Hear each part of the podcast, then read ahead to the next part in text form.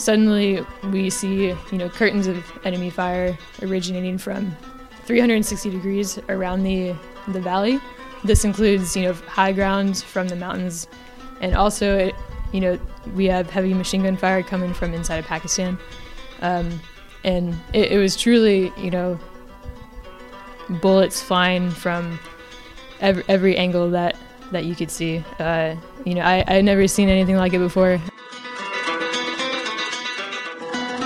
At that point, um, our instincts kicked in, and it was. I don't think we really, th- we weren't thinking really. We just acted, because that's all we knew to do. You know, anywhere we saw enemy fire originating from, we shot back. Hey, welcome to another episode of The Spear, a podcast by the Modern War Institute at West Point. I'm John Amble, editorial director at MWI, and for this episode, I sat down to talk to Captain Lindsay Heisler. She is an Apache helicopter pilot, and on December 5th, 2015, she was a platoon leader in 1st Battalion, 101st Aviation Regiment, and had been deployed in Afghanistan for several months. That night, her aircraft and another were given a mission that the pilots had done a number of times before provide security for a ground force. But that night would turn out to be unlike previous missions. When the ground force began taking enemy fire from all sides, the Apaches above had to take action. In fact, because of her actions that night, Captain Heisler received the Distinguished Flying Cross. It is an incredible story, but before we get to it, as always, just a few quick notes. First, if you aren't yet subscribed to The Spear, you can do so on Apple Podcasts, Stitcher, or your favorite podcast app. And if you're enjoying the stories we feature, we would love it if you'd take just a moment and give us a rating or leave a review. Second, Captain Heisler was at West Point to receive the 2019 Alexander Nininger Award for Valor at Arms. That award is given annually to somebody selected jointly by the U.S. Military Academy and the West Point Association of Graduates. We have featured stories by past Nininger Award recipients on the Spear, and once again want to send a sincere thank you to the Association of Graduates for helping to make this episode happen. And finally, what you're about to hear are the views of the participants and don't represent the position of West Point, the Army, or the U.S. government. All right, here's my conversation with Captain Lindsay Heisler. My guest on this episode of the Spear is Captain Lindsay Heisler. Uh, she is a 2012 graduate of Yes. West Point. Mhm. And first of all, welcome to the podcast. Thank you for having me. Uh, and you're here back at West Point to uh, to receive an award, the Nininger Award, which is an Mhm. award uh, for valor at arms that is sponsored by the Association of Graduates. So first of all, thanks for taking some time to talk to us. Thank you. Yeah, I appreciate it. So you are a 2012 grad of West Mhm. Point. Um, before we get into the story that you're going to tell, um, can you kind of talk about what drew you to West Point in the first place? Mhm. Yeah, so um, excuse me. I actually uh, I think the way I got here was a little different from how a lot of people get here. Um, I didn't have you know aspirations growing up at a young age to to join the military. Uh, what I did do my my entire life was play soccer, and so I you know on my club team we would go to recruiting tournaments. And uh, after one weekend, my parents got an email from the coach from West Point asking if I wanted to come visit and and potentially play here. Uh, so I went. I came up here for two weekends um, and saw you know shadowed a cadet through uh, all the classes they went to and the practices and the games and, and things like that. And I think after those two weekends, I kind of realized that West Point was an opportunity that I didn't want to pass up. Um, and if I if I didn't take this opportunity, I would always look back on it, wondering what if. Um, so I think it was it was soccer that honestly got me here, and then once I got here, it was you know the army that kept me here. So four years at West Point, I get to branch night, and you are told you're going to be an aviation officer. Is that what you wanted to do? it was? Yeah, it was my first choice. It's pretty competitive. Yeah, uh, I think yuck years when I really started considering, you know, what branch I wanted to branch, and I realized that, you know, I think aviation. And again, I, I didn't know much about the army at the time, but it seemed, you know, who would- who would not want to fly helicopters, you know? So I think uh, knowing that or thinking that at the time, it really pushed me to to try for aviation, and then I haven't regretted any of it since. So I've loved it. So then, where'd you go when you left West Point? I went to Fort Rucker first. Uh, that's where we have our flight school. Um, for about a year and a half, I was there, and then uh, I PCSed from there to Fort Campbell in uh, Kentucky for my platoon leader time. Okay. And what did you fly? I fly Apache helicopters. Is that what you wanted to fly? Yes. Okay, so you're now a lieutenant and an Apache pilot.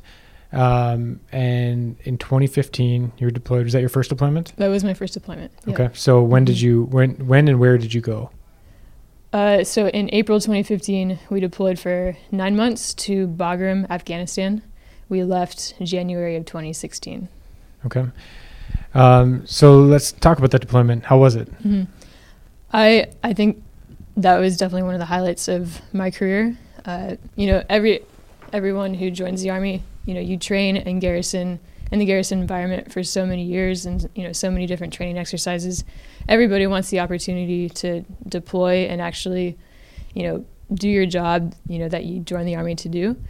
And what unit were you with? I was with uh, First Battalion, 101st Aviation Regiment, Okay. um, so specifically Alpha Company. okay. W- what uh, what was the mission like during the deployment? Our mission was to, uh, you know, provide ground support for the the ground forces that were there at the time, and then at the at that point in time, you know, it was the counterinsurgency mission, so it was allowing the, the ground force to, you know, uh, conduct their missions with their partners in Afghanistan as well. Um, so that you know, whenever we left that country, they would be able to defend their country again against the terrorists at that time. Okay.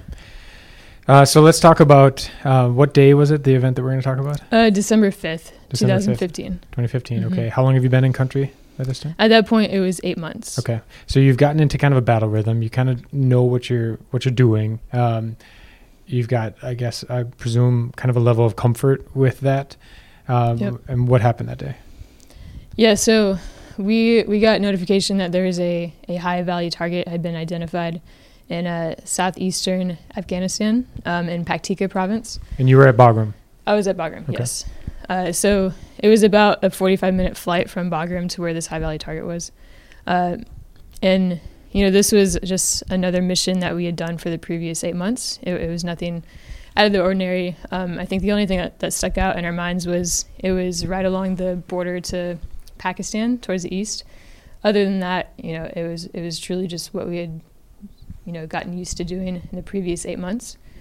So um, once we got told that there is a high value target uh, in that target building, we, we took off shortly after. It was uh, two of my Apaches and then uh, four Chinooks from the 160th, and we escorted them um, to go infill the ground force to this target building. So they had the Chinooks were carrying a ground force. Correct. Okay, yes. and you guys were essentially on an escort mission with Yeah. them. Okay. hmm And then, so they successfully infilled the ground force, um, and then we stayed overhead to provide follow-on uh, air support to the ground force.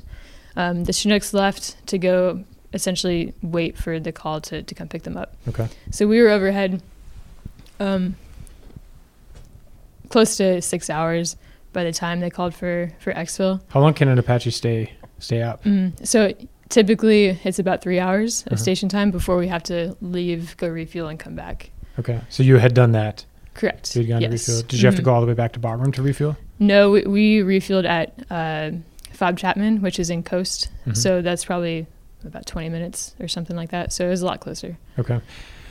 What's it like when you're so you're just up sort of circling above them at that time? Yeah, essentially. How Um, high?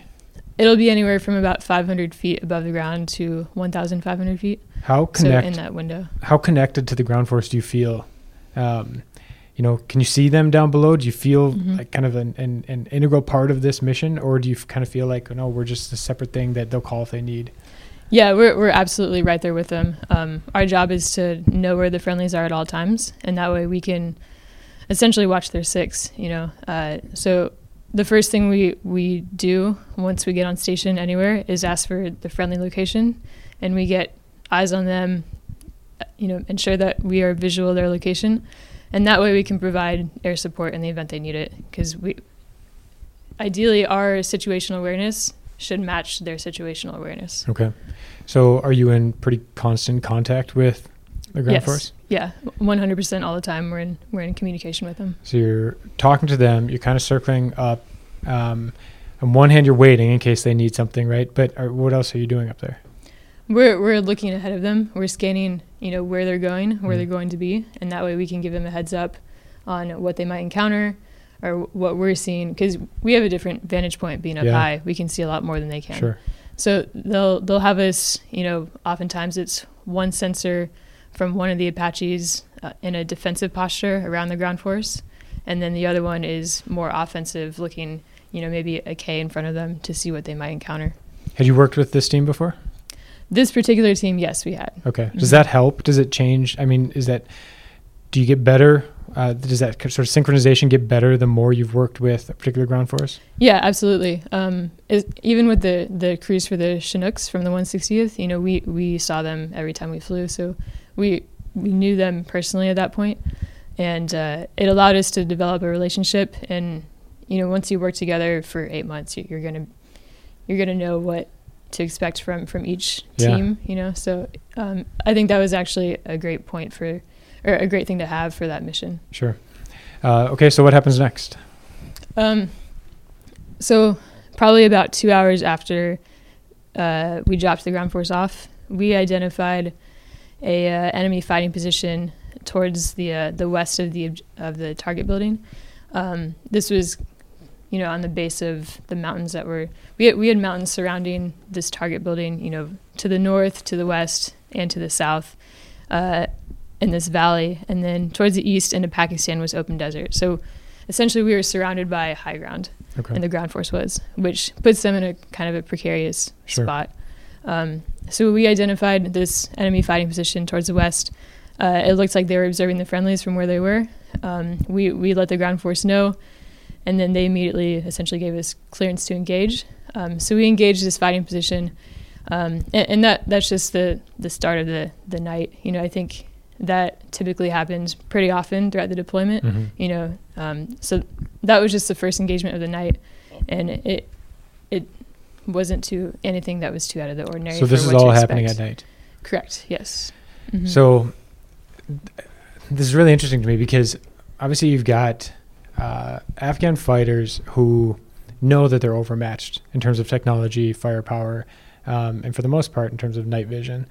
Uh, you can see them clearly. Wh- What what Mhm. are, what are sort of the the the telltale marks of of a, a, an enemy fighting position? What does it look like from from your vantage point?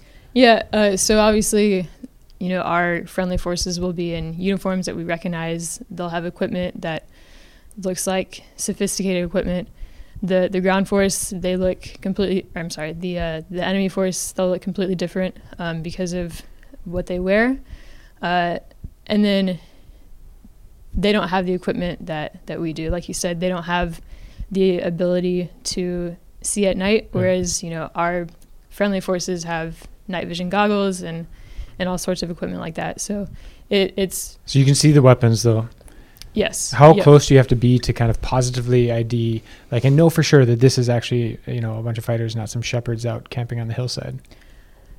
for a small weapon like a AK-47, you know that they or an RPG, which they often had, probably within three kilometers is where you. I, ideally, you want to be inside of two kilometers, but you know you can probably PID a weapon like that at, at night, you know, two to three k. Okay. But they can hear you from that far away, yes, right? they can't hear us. Um, hmm Did you notice? I mean, was it, did they typically, once they could hear the sound of your aircraft coming in, did they just sort of pop smoke because they don't want anything to do with that? Or did they, were they confident that you weren't going to see them? They know that they know what a Chinook sounds like. They know what Apaches sound like. Terrorists are smart. You Yeah. know, they've adapted over 15 years. At that point in time, it had been you know almost 15 years of conflict. Mm-hmm. So they they absolutely picked up on, you know, Chinooks flew inbound, dropped off a ground force, and then the rotors that, or the rotor noise that they could hear after the Chinooks left were Apaches. So they Mhm. knew that they were there. I think they probably thought that we couldn't see them Okay.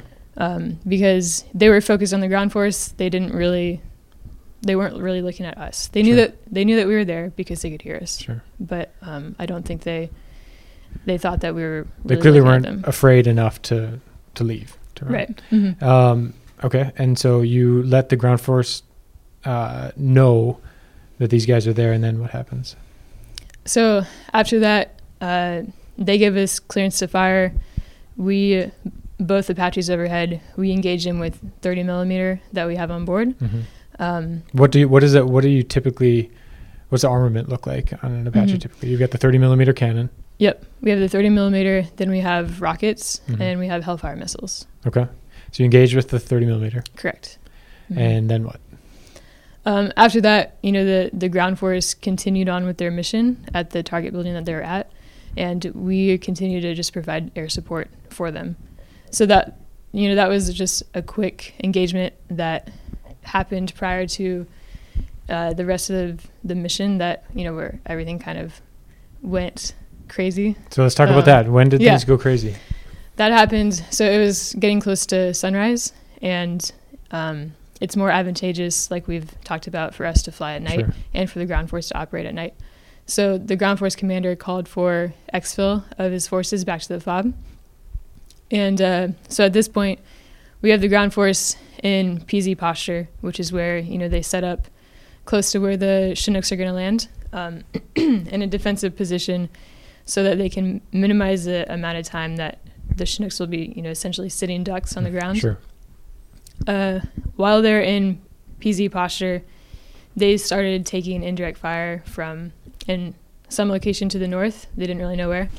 Um, so after we heard that, or after they told us that they were receiving indirect fire, uh, we immediately shifted our sensors to the north to, you know, begin scanning for targets up there. I I identified a enemy fighting position, um, a six man team um, concealed by the tree line that was, you know, on the base of the the mountains that were up to the north. How far away is this from where they're waiting for the Chinooks? This was probably about two kilometers, maybe Okay. one to two kilometers, Okay. somewhere in there. Um, and we immediately got clearance to engage. Was this where the the was it rockets or, or mortars? This w- the for the enemy, yeah, the the indirect fire that was coming in. It Is this was where it was coming? mortars, yeah. Is this where it was coming in from? correct? Okay. Yes. Uh, so we imme- immediately engaged them after they gave us clearance to fire, um, and that essentially cleared the the valley for the Chinooks to come inbound for uh, exfil of the ground force. Okay. Um, so the the Chinooks are inbound, uh, probably within a minute out of landing. We're still overhead conducting security for the ground force that's you know vulnerable in their defensive posture, and then once the Chinooks are you know seconds out from landing, suddenly we see you know curtains of enemy fire originating from 360 degrees around the the valley.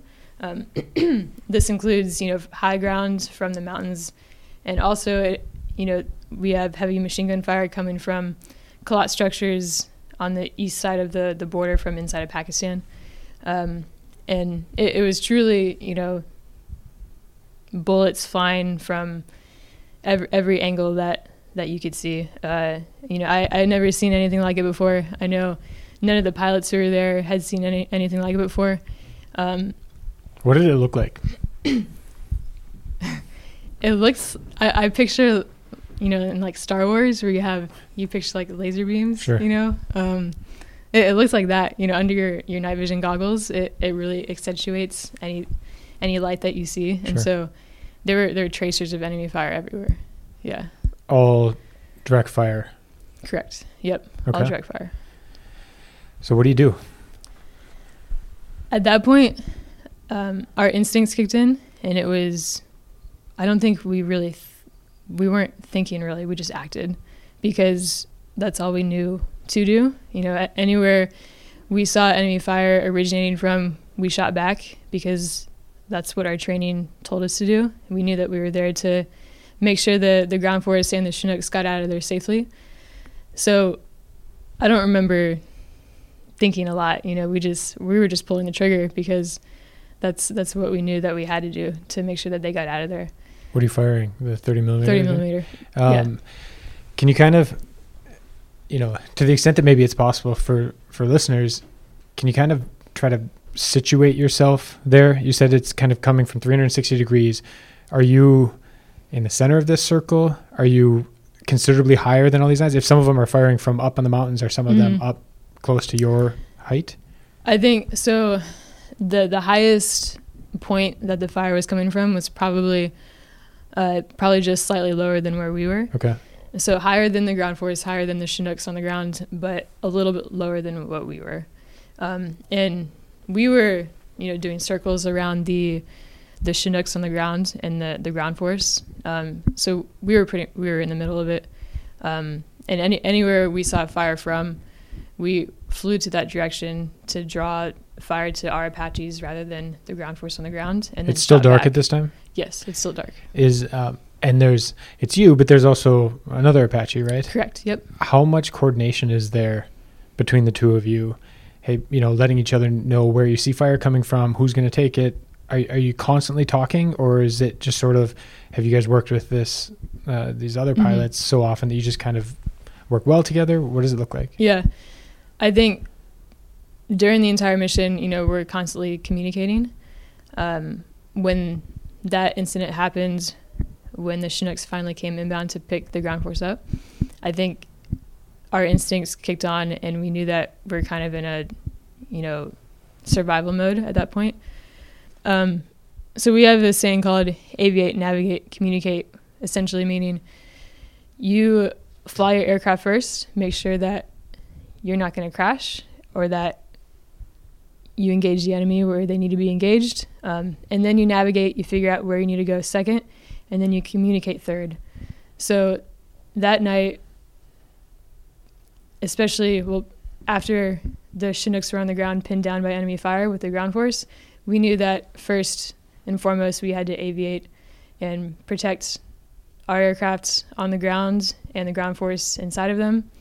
So we, more so than communicated with each other, we just shot at any enemy that we could identify on the ground. Um, we we knew that we weren't gonna have a midair between us because we were deconflicted by a predetermined altitude.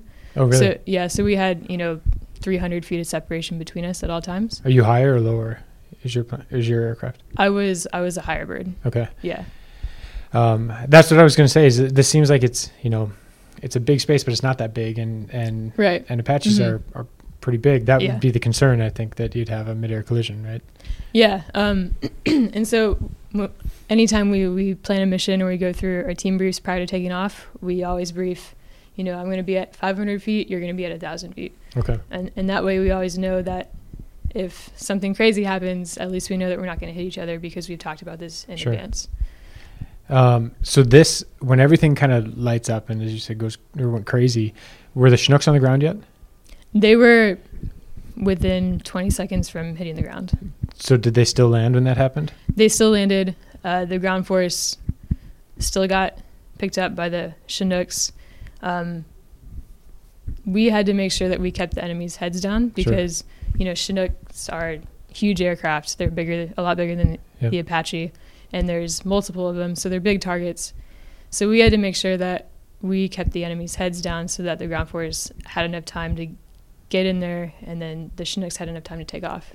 So who throughout when all this is happening, you said that there's some coordination between you, the two Apaches. Are you also talking to the ground force? Yes. Are you also Mhm. talking to the Chinooks? Yes. And are you also talking to higher headquarters? Uh, we could talk to higher headquarters at that point, but um, we weren't at that time because they, they knew what our mission was. Um, at once we leave the, the fob, typically it's it's our mission at that Sure. at that point. It's our fight. Okay. So we weren't talking to them as this was happening. But even these three kind of parallel conversations with the Chinooks, with the ground force, Mhm. and with each other, is that do you do you ever feel overwhelmed? Oh yeah.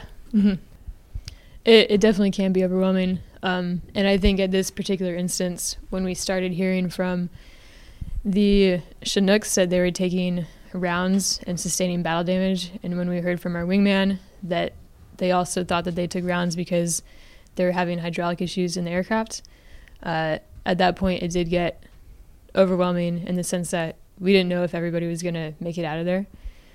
Um, so our response, you know, we just did the only thing we knew how to do, and that was to shoot back at the enemy. Um, what does it feel like when when you see you see a weapon system open up? So you fly there to try to attract their fire and to return fire. Um, are you are you aware of whether or not you're you're hitting them, whether or not you're quieting one of the firing positions, or you just is it a quick gun run and then on to the next thing and not really looking back?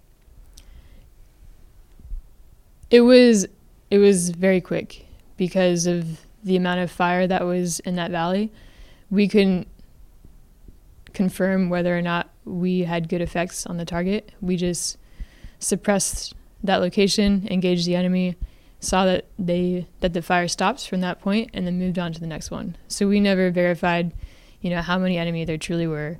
Uh, we just knew that they appeared to be everywhere in that valley, um, and so it, it was very quick. Has there been an estimate of how many how many enemy fighters there were involved? So yes, so after we landed, uh, we had the capability to rewatch our tape, Sure. um, and so we had an ISR aircraft overhead at you know several thousand feet above us um, that night, and from that altitude, you have a picture of the entire valley. So the crew of that aircraft said that they identified eight Dishka fighting positions Wow. that night, um, and so and we didn't realize it at the time because they hid their heavy machine guns very well from us. Um, but once they knew that the Chinooks were inbound and they heard the, the rotor systems, you know, they get all their heavy machine guns ready, hoping to, to shoot down a Chinook. So uh, that that's the estimate that we got from the ISR aircraft overhead after the uh, the mission. And from the time that it all kicked off until um, you guys essentially leave was how long total? Yeah, so that'll happen probably under three minutes. Yeah. Did it feel like three minutes? It it felt a lot longer just because we knew that some people had the th- there was a chance that not everybody would make it back that night, um, just because of the amount of enemy firepower. And I guess when you have that thought, or when I had that thought in my mind at that time, it it kind of slowed every, everything down. You're hoping that, and you're hoping and praying that no, nobody comes over the radio saying that you know people have been shot and, and things like that. So I think that knowing that people might not make it, it definitely slowed everything down and made it seem like a lot longer than three minutes. Is it? Um, it's a lot of responsibility. I mean, that that sense of responsibility. Did you do you feel that in the moment? Yeah, absolutely. Especially knowing the the people you work with, and honestly, it's it's ingrained in you from the time you first fly an Apache. You know, your mission is to protect the ground force that you're flying with. So from day one, you know that your job is to make sure that the ground force gets out of there alive. So how does an engagement like this end? Um, you kind of talked about how it started, um, Mhm. but you get word from the Chinooks that said, "Hey, we're clear," and then and then what happens? Do you guys just get out of there as quick as possible? Once the ground force were all inside of the Chinooks, they left as soon as they could. So once we kept the or kept the enemy's heads down long enough for them to have a window, and the ground force, you know, were all inside of the Chinooks, they took off out of there as quickly as they could, and then we followed them out. So we we didn't stay behind to see, you know, or confirm or deny, uh, you know, engagements that we had. We just left with them because they knew that they had to get out of there. You, so you're essentially going to then escort them back. Mhm. Did you go back to Bagram? We went back to Khost, Fob Chapman, Mhm. because all of our aircraft took damage, or most of them did. Um, so we we landed at the nearest fob, and that way we could assess the damage before we left back to Bagram. How far is is Chapman from this engagement area? It's probably about a 20 minute flight. So you talked about the adrenaline, um, Mhm. which I can't imagine uh, that you must be feeling at that time. When do you come down from that? Do you come down the moment that you sort of get clear of that area, or is it not till you're on the ground? It wasn't until we, we were on the ground because we still had the possibility that, you know, if an aircraft took enough battle damage to where their rotor systems had problems back en route, they might crash there. So once we've all landed on the ground safely, I think that's when we finally knew that we were okay.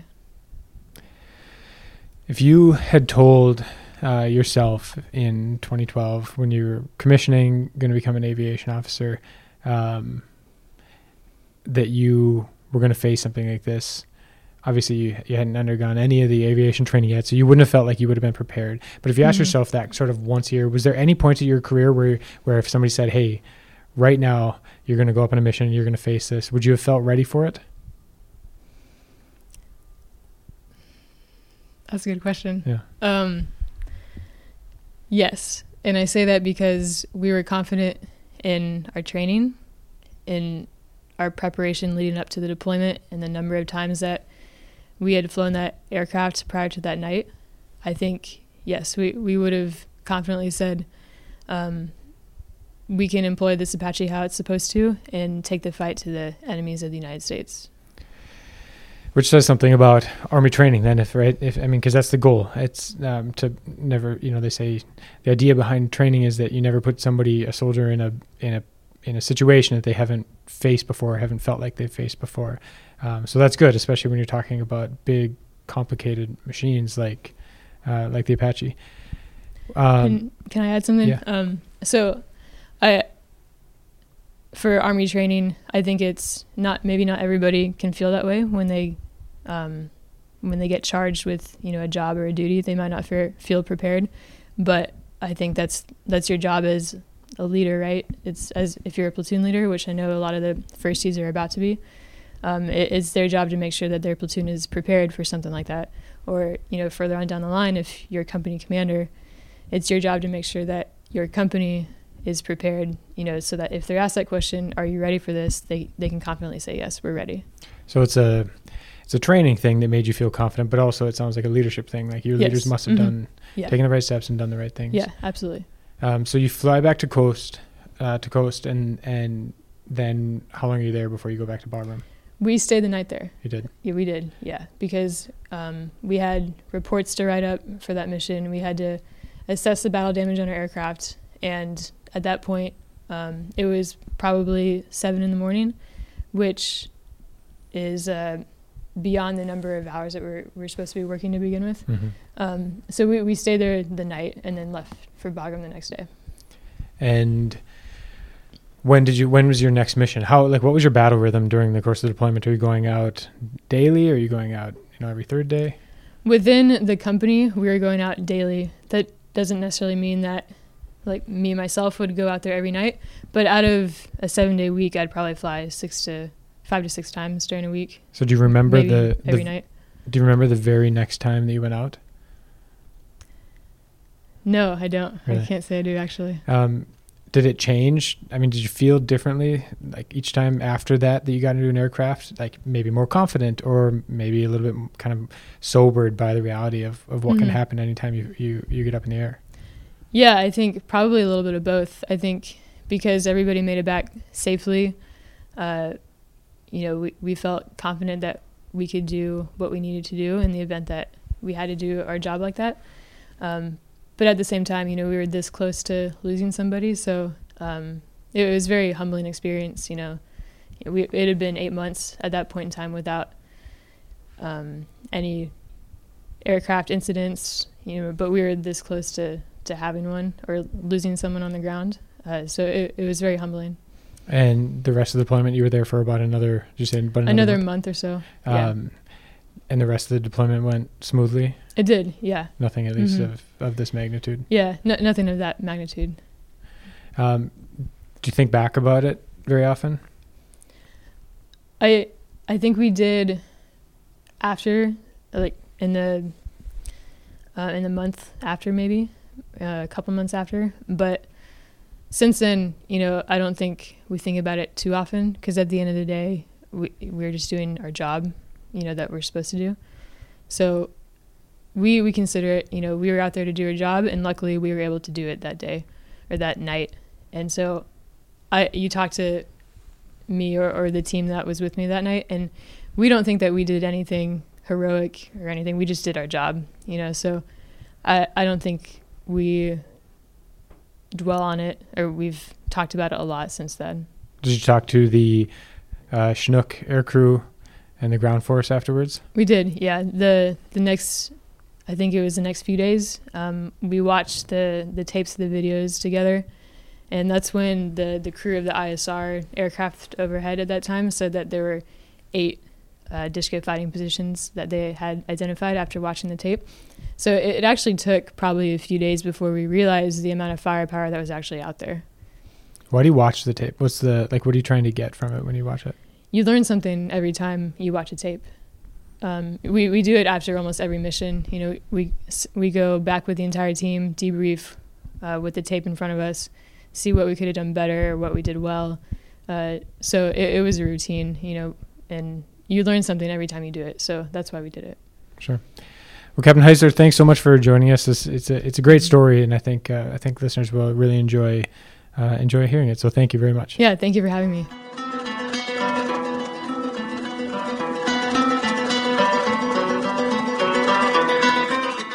Hey, thanks again for listening to The Spear. One last thing before you go if you aren't yet following MWI on social media, you can find us on Twitter, Facebook, and LinkedIn.